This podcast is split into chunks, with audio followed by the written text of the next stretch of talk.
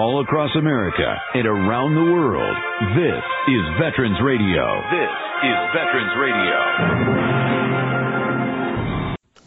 Welcome to Veterans Radio. I am Jim Fausone. I'm the officer of the deck today.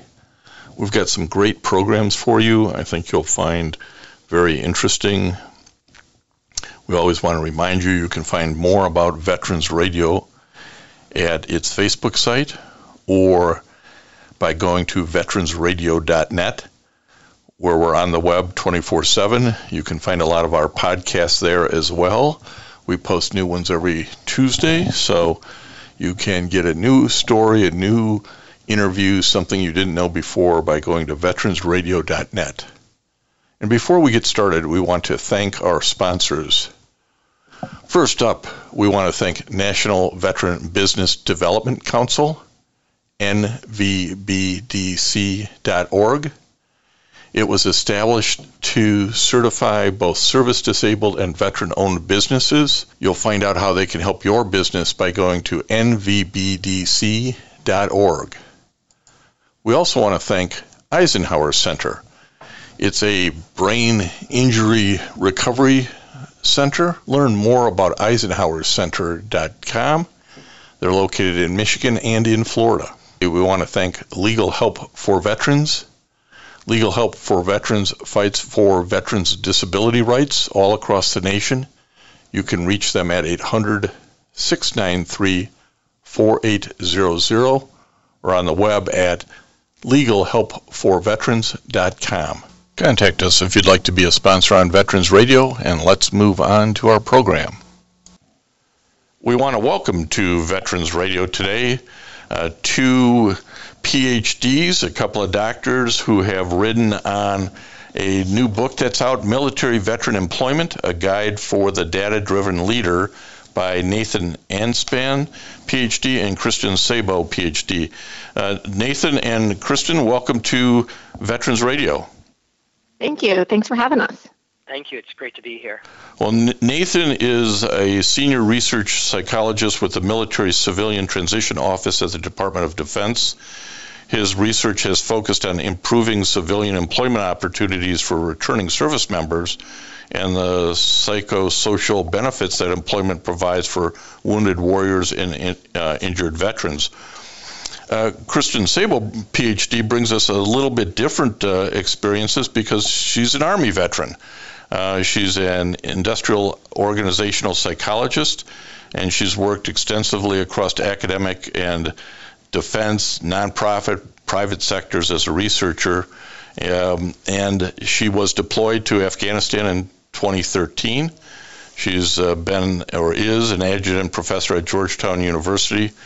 Um, both of these folks completed uh, doctorate degrees. Uh, Nathan's is from Cornell University School of Labor Relations, and Kristin's is from, I had it here a minute ago, um, uh, your doctorate degree is from the University of South Florida, um, and you have also been uh, a 2019 President George W. Bush Institute of Veteran Leadership Program Scholar which is a uh, quite a, quite an honor as well. So we're glad to have both of you on the program today we often talk on Veterans Radio with folks who are interested in hiring more veterans, but we also run into situations where I don't really think the corporation or that employer or em, employment manager kind of really knows what they're working for. So I think uh, this book is particularly helpful in that regards. But uh, Nathan, maybe start with telling us what the audience for military veteran employment this particular book is for. Who's the audience? Sure. And just to clarify, um, I do work for the DoD Military Civilian Office, but um, the lawyers there would want me to specify that I wrote the book on my private time, you know, as a private citizen, and doing this phone call um, outside of my DoD role um, and appearing on the show. Just to clarify, I'm in my civilian uh, writing capacity now. And for the book that we wrote, it is geared for human resource executives, business leaders, um, the residents of the C-suite, the CEO, and other senior business leaders, um, up from there all the way down to the hiring manager and individual managers who work with uh, veterans as their employees. Uh, with that being said, we're geared for that audience. Certainly, veterans themselves and their family members could read this to help understand um, how they can do better in the workforce as well. So while we may talk to the hiring manager about re- reading resumes, I think it would be of value to read that chapter and understand what to say in your resume and what that person at the other end of the interviewing table uh, may be thinking and some of the concerns that they may have because um, what we've realized is the military can train service members to prepare to leave the military and equip them with all these skills. Uh, but if companies don't appreciate what the members can bring to the table, don't know how to read veteran resumes, how to retain them, um, there will still be problems with the employment and particularly underemployment. We may have a low employment rate, but we really would want to see companies gain the full benefits of the skills that the members got while they were in uniform. Well, and there are about 200,000 uh, service members who leave and go into the civilian world for work every year. So this is a, you know, every year this is a new problem for a whole new group of um, veterans trying to seek employment. Kristin, um, if you would, talk a little bit about how the book is laid out and how the how the chapters got developed and the various authors.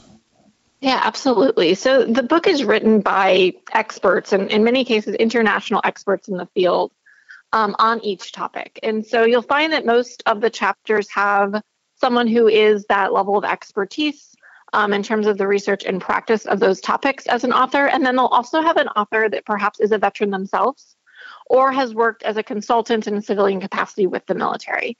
And we've really married up those different perspectives of expertise and experience to bring forward a book that presents best practices that are based in evidence. And what's so critical about making sure things are based in evidence is you certainly would not want to go to a doctor who simply said, well, this worked yesterday, we'll do it again today, right? That's practice based. We want evidence based in terms of, hey, we've looked at the research and this is the thing that works the most frequently for the majority of the population. It's not going to work for everyone, but these are the things that are going to most frequently achieve the best outcomes for individuals.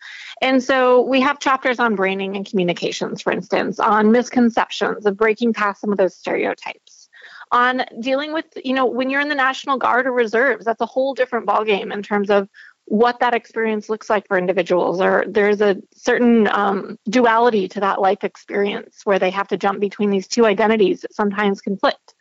Um, and frankly, when we surveyed the field, there was there was not a chapter in any of the books that are already out there on veterans employment that addressed National Guard and Reserve, which is unfortunate. Um, so we have a chapter on that. We have a chapter on retaining veterans because you know hiring is certainly part of the battle, but at the end of the day, we need to get people jobs that are sustaining that actually build to careers because um, the goal is achieving a meaningful career. And then also, you know, focusing on military spouses, the family unit, um, and so we have a variety of chapters such as that throughout, written by experts that can really speak in detail to what's going to work best. Um, and also bring forward kind of what that looks like in practice. Well, you said this is evidence based uh, throughout the book, and I really noticed that. Um, we often hear from employers who want to hire veterans and who say, well, veterans perform better um, and you, there's actually a provision in the book that says 60% of employers say veterans perform better than their other employees as they start out. But there's also this problem of underemployment, and they leave early. So we're going to talk a little bit about that. But I found the book really resonating with me uh, because of a number of the interviews and talks we've had before. But you you brought up messaging and branding and how to how to hire a, a veterans, which I think a lot of companies struggle with, and that's chapter three of your book. Can you tell us a little bit about uh, that?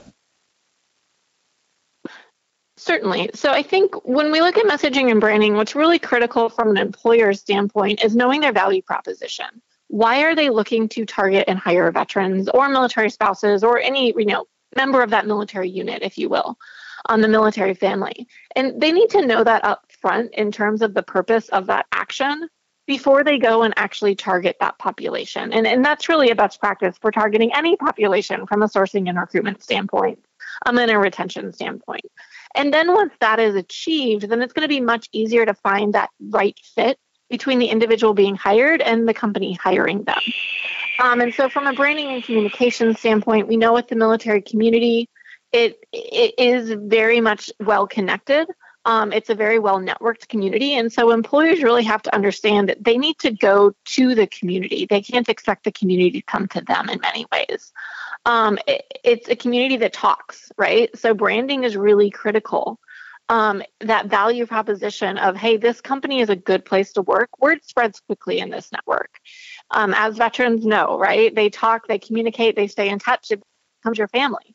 And so it's really important that companies recognize that this is a little bit of a different group to work with in terms of recruitment, in terms of branding, in terms of retention, because it's a tight knit group that relies on each other, not just during service, but extends into that period after service. And that's the one thing that's guaranteed when you join the military is that you're going to have another career.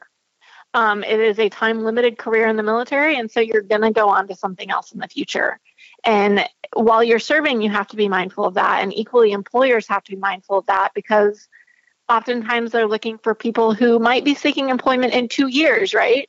Um, and the employer is used to hiring someone the next week. And so some of those timeline discrepancies also have to be attended to from an employer's perspective and also the veteran's perspective when they're looking for work um, in terms of that branding and communication that goes on.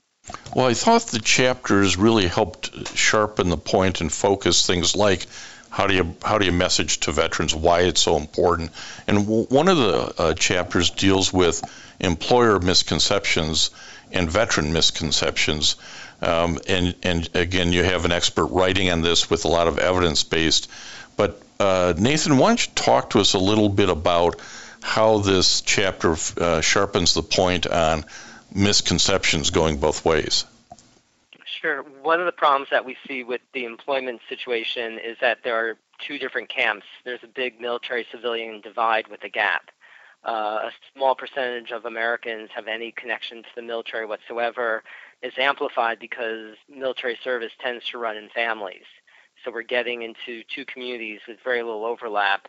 And with that kind of overlap, misperceptions can easily develop. That someone could be sitting there wanting to hire someone who has never talked to anyone, met anybody from the military.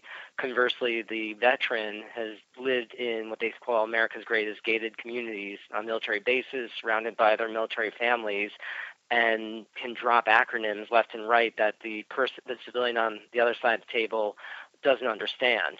And starting from there, there can be misconceptions developing because they don't have the interactions.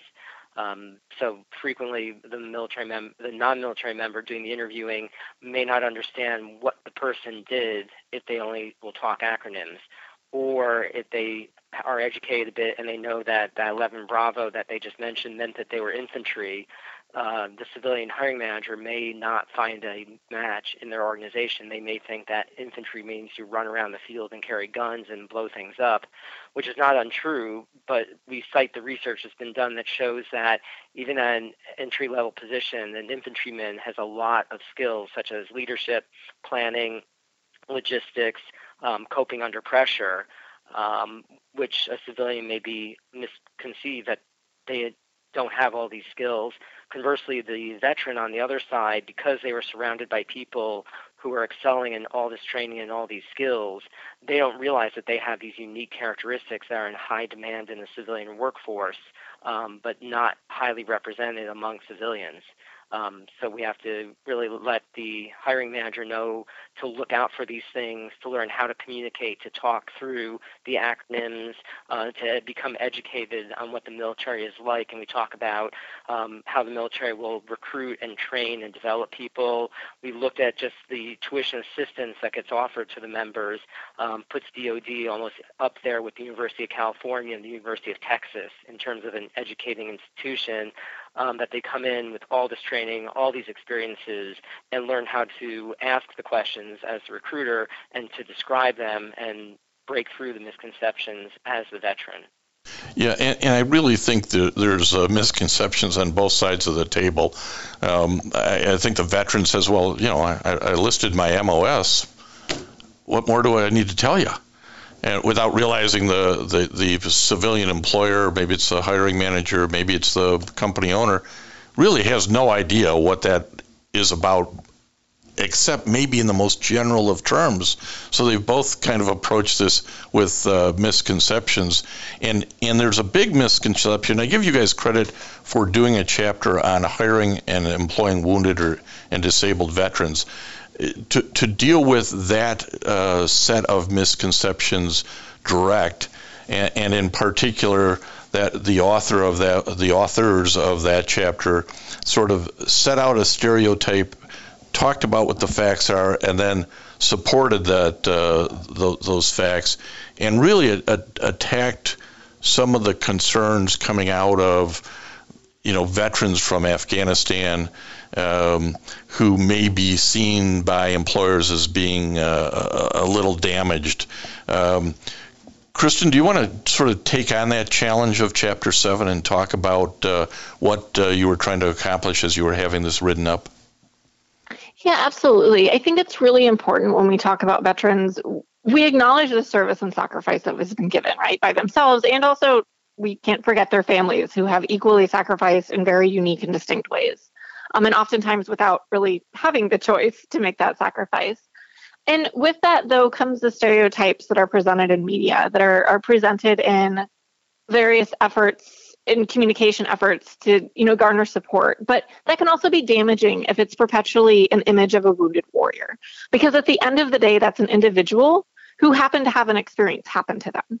What we actually find is that when we look at veterans and we look at people who serve, their incidence of, say, mental health um, disorders or issues are actually the same as the general population. But that's not the message that gets out there through the media. It's oftentimes, oh, a veteran has PTSD. Well, you know what? No, that's not actually the case. When we look across the board of those who are serving, it's it's around 20% might have some sort of mental health impairment, but that does not define them, right? We all have things that we struggle with, right? Whether it be your hip hurting or a mental health concern or you are, you know, missing a limb. These are all the things that we have in our lives, but they don't need to define us. And I think so often when we think about veterans, we let that disabled person image come first before the rest of the identity as a person.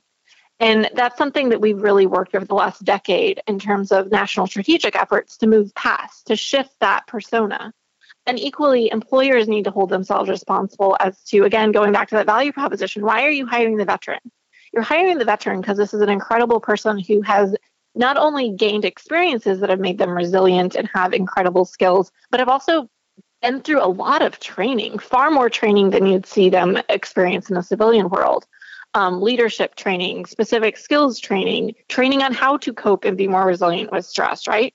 Those are very unique skill sets that you don't necessarily find encouraged um, and explicitly trained on and upskilled in people who are not serving in first responder communities. Um, and so when we think about veterans, we really want to make sure that we are mindful of that individual, of the experiences and the benefits of that experience, and then we're not perpetuating this this myth of the disabled veteran, if you will, as woe is me, if you will, as yeah, well. Yeah, it's really um, a, it is really a myth, and and and mm-hmm. gets portrayed on TV and cable way too much, and and and. I actually run into people who say, "Well, veterans, uh, you know, only only the uneducated and the poor are in the military, so be, you know they wouldn't be good job candidates because they're not educated. And nothing could be further from the truth. So I really appreciate that you sort of tackle that problem in, in, the book, as well as the the issue that while veterans are conditioned to follow orders and they lack any initiative in the workforce. And again, there's no there's no data, there's no evidence that supports those kind of stereotypes, are there, Kristin? That's correct. In fact, we find veterans and military spouses actually fall in this category too are more educated oftentimes than comparable civilian populations. Um, and so that's another myth we have to break that because someone's enlisted, it doesn't mean that they don't have degrees. In fact, they may very well have a PhD. Um, and so that's something that we have to actively make sure as a community of veterans um, and also on the employer end to acknowledge that you know everyone is an individual um, to look at the resume to understand for military spouses there may be gaps in the resume. It's not because they're not a qualified candidate. It's because they were moving every two years to support their spouse that was in the military. Well, let me jump. Um, equally, yeah, let me oh, jump. To, yeah, let me jump to that then because I was going to hold this till the end, but you've brought up military spouses a couple of times, and there's a chapter on military spouses in here. Um, talk to us why it was important to include that in this book, Military Veteran Employment, a guide for the data-driven leader. Why, why did you want to include this uh, particular issue uh, and cover it so well? Yeah, so military spouses are an area that we need to focus on. I'll put it that way. Um, strategically, we have very much focused on the veteran. Oftentimes, the veteran can't serve without a support system around them.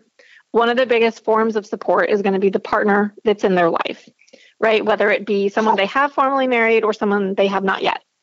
Um, and so military spouses serve too. Military spouses see typically about five times the unemployment rate of the national average, which is significantly higher when you look at a comparable demographic to military spouses.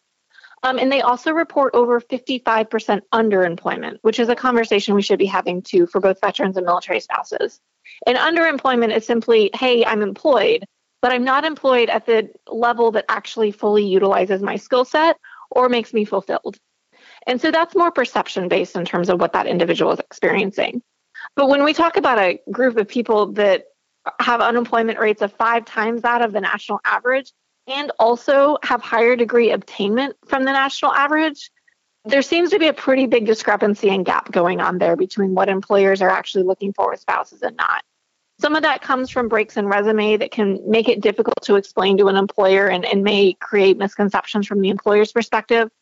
Other times, there's misconceptions from an employer's perspective that a military spouse is less likely to stay with their company. But the reality is, is that that employer finds ways to accommodate the military spouse, such as giving them workplace flexibility of where they work. That military spouse is going to return that in loyalty to that company. And, and we're starting to see more and more data come out on this, but it's a conversation we need to continue having because they serve as well. And they might not always get the public accolades that they deserve, but the reality is, is they're certainly contending with it in terms of their career. Um, and and that means something for their mental health, for their families, um, and for their ability also to contribute.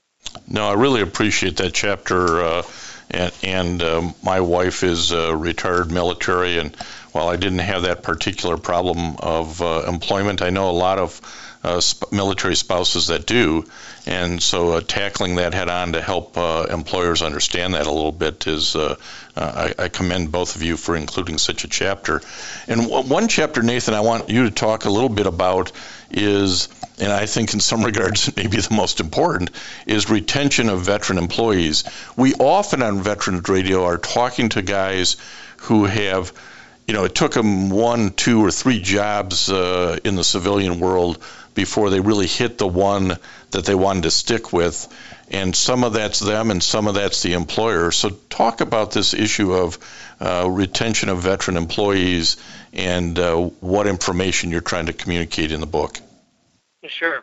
And again, as we do throughout the book, we really pitch the argument not as charity or patriotic, but why this should be a business decision and when it comes to retention, the, typical analysis is that replacing an employee will cost the company between 50 to 200 percent of that person's salary to put a new person in that job. Uh, so it behooves the company to make the right hire and to encourage and motivate and retain that employee so that they don't lose that investment that they make and particularly with the veterans population, like you said, um, it's comparable to students just getting out of college that they may not know exactly what they want, and they'll take the job that comes along because they have to pay the bills, et cetera, and it doesn't work out. So within a year or so, they'll leave the job and try something else. Um, the issue with the veteran is t- typically they're older, they tend to have a family, so they may have less less ability to just drop a job to get something else. So it really becomes critical that they make the match and find the right job in the right organization and stay on, and then they can contribute and really develop their career.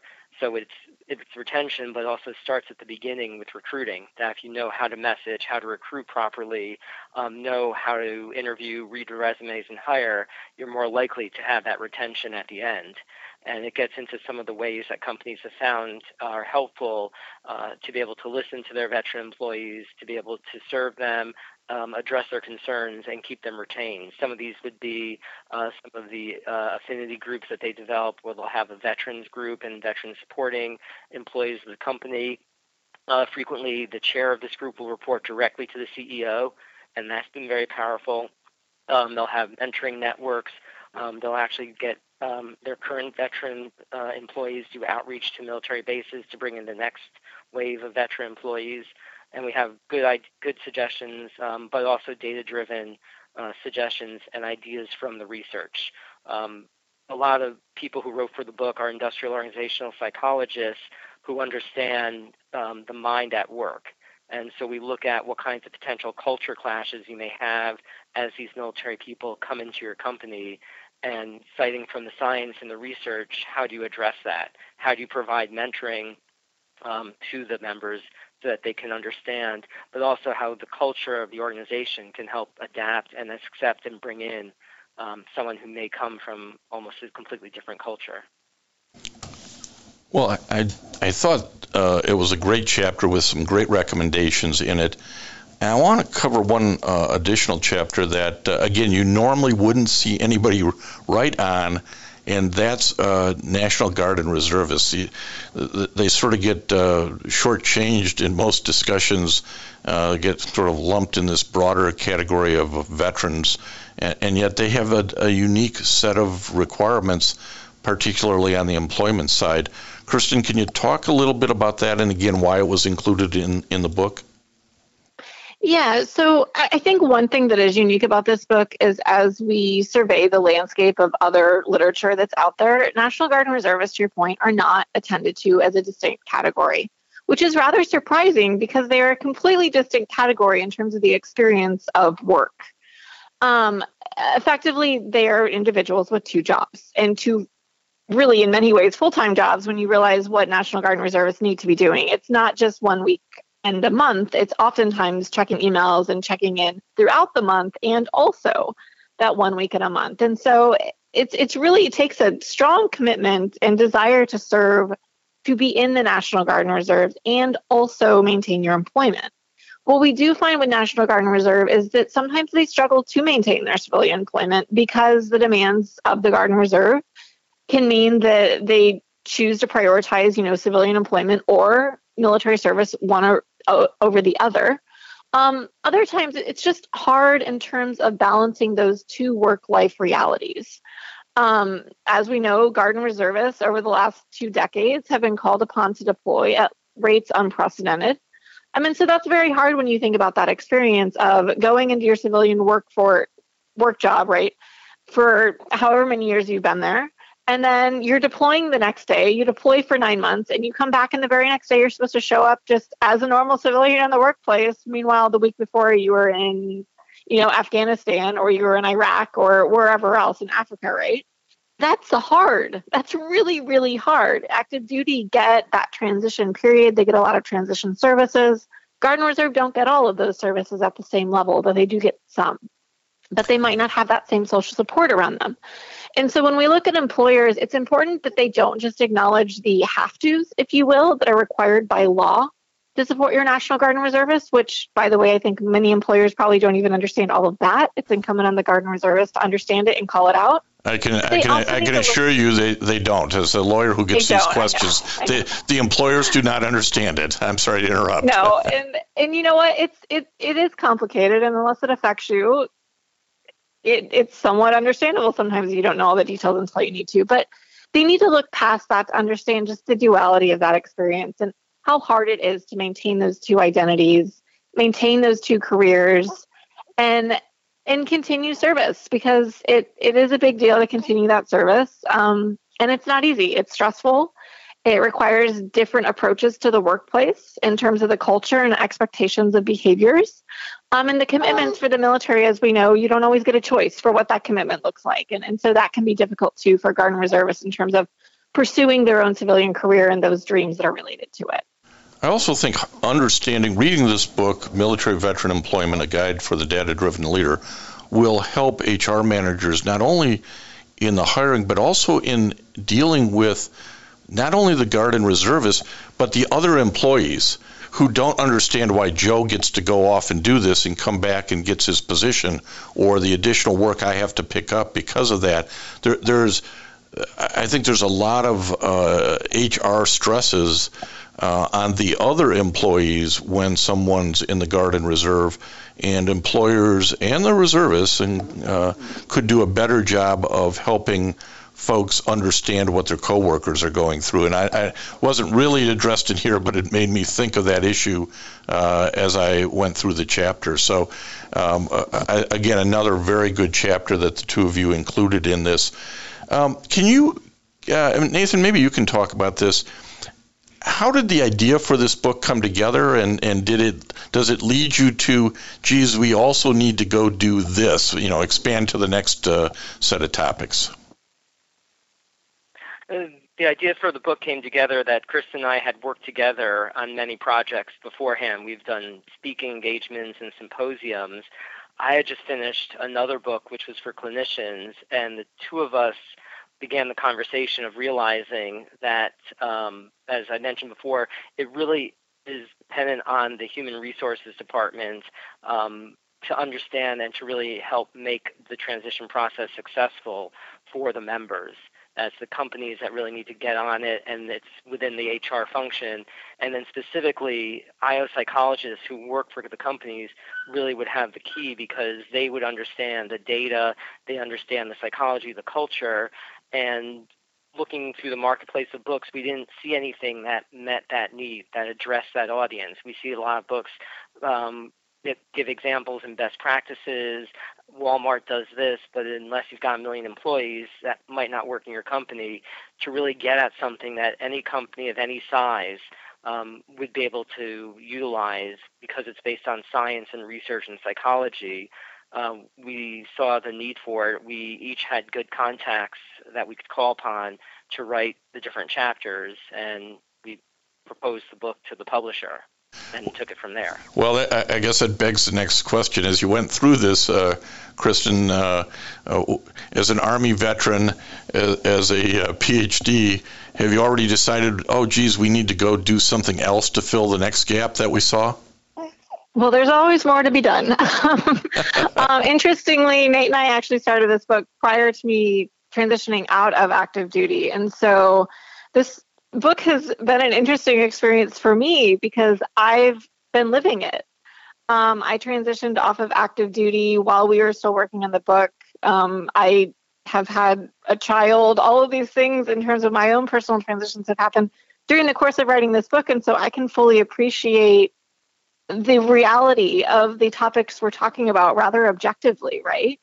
Um, and I've also had the honor and privilege to write corporate strategies for veterans and military spouses in terms of how to bring that about. So I've, I've actually kind of gotten to do some trial and error with exactly what we talk about in the book to better understand the practice of it, because it's one thing to talk about it academically, it's another thing to do it. And I think we really tried to strike that chord and balance in the book to enable reality to exist for people. Um, I think, you know, sometimes that ivory tower of academics comes into play and it's hard to translate that to action. And, and so that's something that we were particularly in tune to as we brought that the book together. In terms of where it needs to go, um, I brought up military spouses several times, National Guard and Reservists. Those are two areas that we do not have enough information on to speak in depth on what those actual experiences look like and where some of the needs are, to be quite honest. Um, and so those two chapters actually were a bit harder to write um, in terms of finding the right individuals to write them and what to put on paper because we just don't have as much information in terms of the research and the data for those populations. And so those are two areas I encourage people to start looking at more seriously. When it comes to veterans, we need to start understanding the nuances of being a veteran. Um, you know, I'm a female veteran. That experience has looked different for me than many of my male counterparts, simply due to the environment that is the military.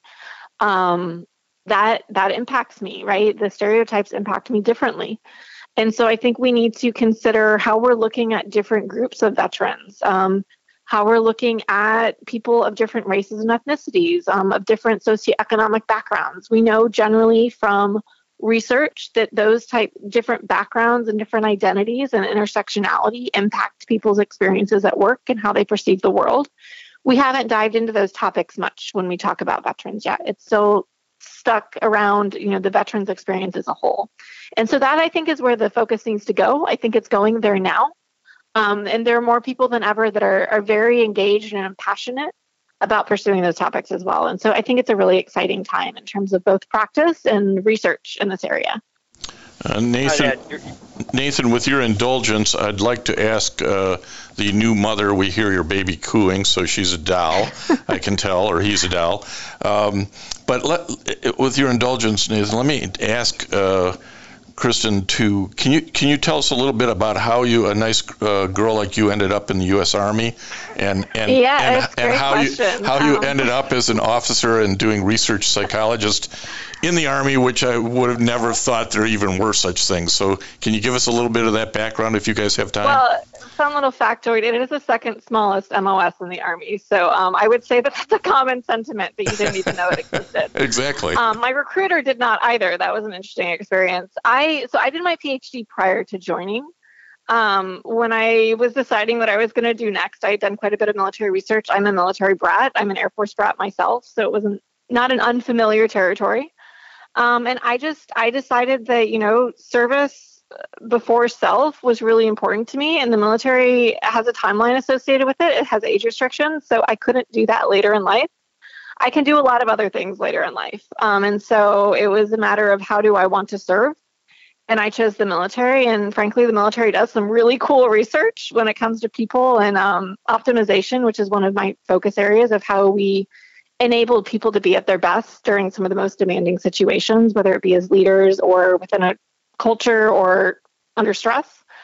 Um, and so the military gave me that opportunity. And so I joined the Army. I, I got paid to run, so you can't complain about that. That was pretty great in my mind.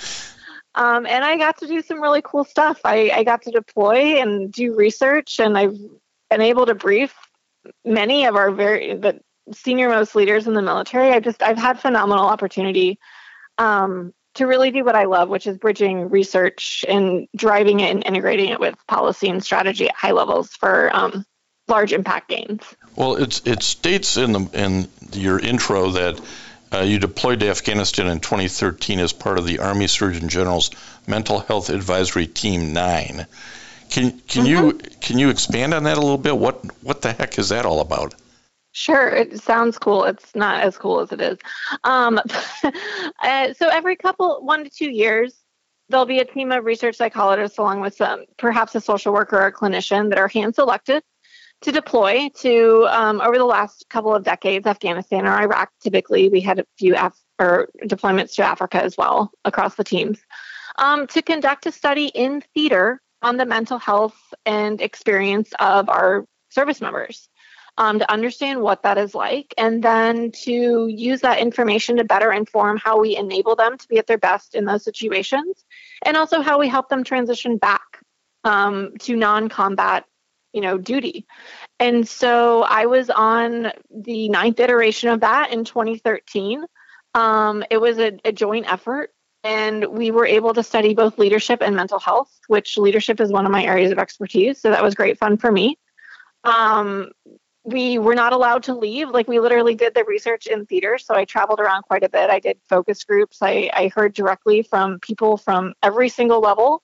And my ticket out was to brief General Milley in his situation room, actually, which is an interesting story, um, before I could leave. And it was when he was the commander um, for task force for Afghanistan at the time. So, it, you know, that was the ticket out. And then we got to come home and brief the entire chain up through Congress when we returned because it's it's a very big deal. You cannot do your job physically if you are not mentally present to do it. No, and, when you explain it, it makes perfect sense. Just didn't mm-hmm. know it went on. Yeah, um, glad those, it, glad it does. They are doing research. It's oftentimes behind the scenes, but it's directly informing policy and strategy. Okay, and you can't uh, say to a interviewer, "Oh, that's an interesting story," and then leave it there. You have to, you have to tell the interesting story of briefing General Milley.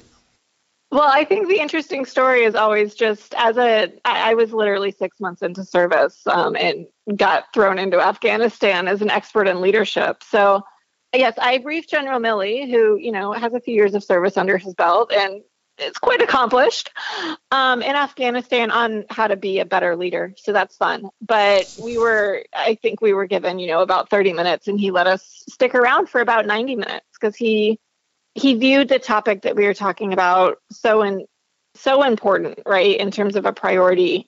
And it was really at a time when the military was starting to take mental health seriously in a different sort of way. Um, and so it was it was a phenomenal experience to be able to sit in that room and say like these are the ways that we can start improving the life of our soldiers so that they can do their jobs better and get through this in a meaningful way so that we can reduce some of those incidences on the back end um, whether it be mental health and depression or all the way to more extremes of death by suicide right? Um, and so interesting experience in terms of hey I'm, I'm only a few months in here i have a phd but like geez i'm briefing the person in charge on how to do their job better i guess you could say. Uh, but equally doing it in the situation room in afghanistan right? That's that's a very unique as you're thinking well. like who who am i to t- tell you? So but uh, very interesting. Um, nathan you have to tell me if you can discuss this or not um, but I did not know that there was a uh, military civilian transition office at DoD. Are are you able to explain to the veteran radio listeners what that's about? Yeah, it's um, if they've gone through it or about to go through it, it is the office that handles both the Transition Assistance Program, the TAP, and the Yellow Ribbon Reintegration Program for the reservists and guardsmen. The two were merged uh, about a year ago because they realized the work for both of them is similar. A lot of the research that can support both um, is interchangeable and was trying to get the, a force multiplying effect. The office was created in 2011 um, when the interagency approach was stood up by the president when the unemployment rate was very high for veterans, the suicide rate was very high. The TAP itself began in the 1990s, and it's no secret to say that by then it was death by PowerPoint um, when they saw the unemployment numbers, the suicide numbers, um, they realized more had to be done. So the president brought together every agency that touches on the veterans' lives. DOD and DA being in the lead, but also DOL, Small Business Administration, Department of Education, Agriculture has a strong program, and regular meetings are held from the secretarial level down to working groups that address um, how the curriculum is designed. Um, and they rebooted the curriculum rapidly and came out with a whole new approach, um, one that's now substantiated by research. Um, best practices are pulled from anywhere and integrated into the curriculum. There's always a concern about what's the best way to teach 18 to 20 year olds because that is a big population that's uh, leaving and needs to get the information. Do they prefer it all online or is there still a place for brick and mortar? and the group meets regularly and the curriculum is updated repeatedly. There's nothing in there that's older than two years old. Um, LinkedIn, you know, was added to it when that became a big factor for uh, job searching, and all the agencies contribute personnel um, and their areas of expertise to improve not just the curriculum, which is the most prominent part of it, but just all the services that they offer to the members. So the DOL, American Job Centers, um, are taking part in that. Agriculture, um, SBA has entrepreneur advisors in every county across the nation who work one on one with the veterans to help them. If you're interested in agriculture, the energy industry, Department of Ag and Department of Energy has programs and resources. Uh, it was a massive effort that was stood up. Um, the people in the Air Force said, you know, they are building the bomber and fixing it as it's flying. So it's a big, it was a big effort that came together and it's constantly being redone and improved every every day. Well, that, again, one of those things that's being done behind the scenes. Most of us in the real world wouldn't know about it, but glad to learn about it and glad to know that that's actually occurring, so that, that our men and women who are transitioning out have as much support in doing that as, possible. So, uh, Nathan, thanks for giving us a a thumbnail explanation of what uh, what work is being done out of that office. And to add one statement to that, to follow up on what you just said, is there are all these incredible programs that are out there, um, but the veteran and their family has to be the one to take ownership of the transition process. We get suggestions and complaints that um, you know, why isn't more being offered to them, um, they really do have to own the future of their life in the process. There's these resources, but they won't be handed to the person on a silver platter. It's up to the vet to and the service member to take the time while they're in uniform to go to the centers, to the websites, to avail themselves of all the expertise that's out there and to engage in particularly do the process of um, self-analysis of what is it that motivates them what are they looking to do when they leave the military and to do some of the the leg work like what Kristin did when she got into it to figure out what would be a good um, occupational fit and then how do you get to that occupation there's great es- experts but you have to go to them yeah you have to you have to search it out and unfortunately uh, oftentimes these are young men uh, who aren't thinking in that direction. You know, they, they haven't done that very well in terms of searching out the next step. Uh, that's why we often hear on here on Veterans Radio, it's the spouse who gets involved and said, "Well, he came home and said nobody told him anything," when in reality there's all kinds of resources available. You have to take the time to go uh, find them, and that's uh, that's good advice uh, to those currently in the in the military and even veterans once they get out. There's so many available resources to help you, and I think. Um, uh, that's the message you're, you're communicating to us here. And I really appreciate the extra time that I was able to squeeze out of uh, Dr. Nathan Ainspan and Dr. Kristin Saboe uh, today to talk to veteran radio listeners not only about uh, military veteran employment uh, and their book, A Guide for the Data Driven Leader, but but also about uh, some uh, of their experiences in the military or their or the offices for which they uh, know at DoD. Uh, uh, Nathan and Kristin, thank you for taking the time this afternoon to talk to Veterans Radio. Thank you. It was our honor. Thank you so much. And I want to thank everybody for listening to Veterans Radio today. I am Jim Fausone. It's been a pleasure to be your host. I'm a veterans disability lawyer at Legal Help for Veterans, and you can reach us at 800 693 4800 or legalhelpforveterans.com on the web.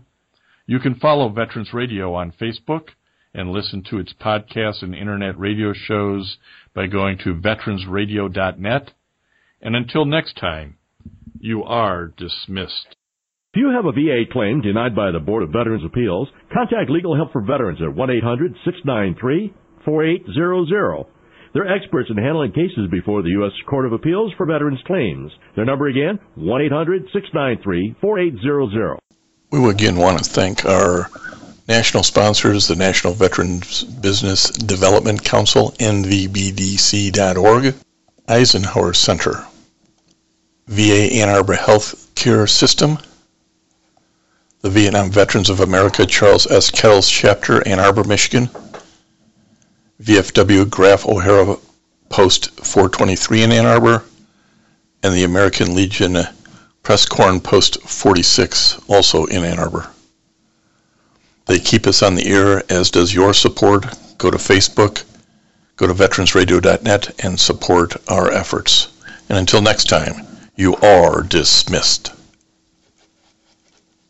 This episode is made possible by PWC. When unprecedented times are all the time, it's time to start walking the talk.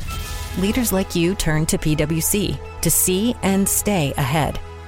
Upskill your workforce, use intelligent automation, and transform big ideas into breakthrough outcomes. Explore the human led, tech powered solutions that help you thrive. It's all part of the new equation. Learn more at thenewequation.com.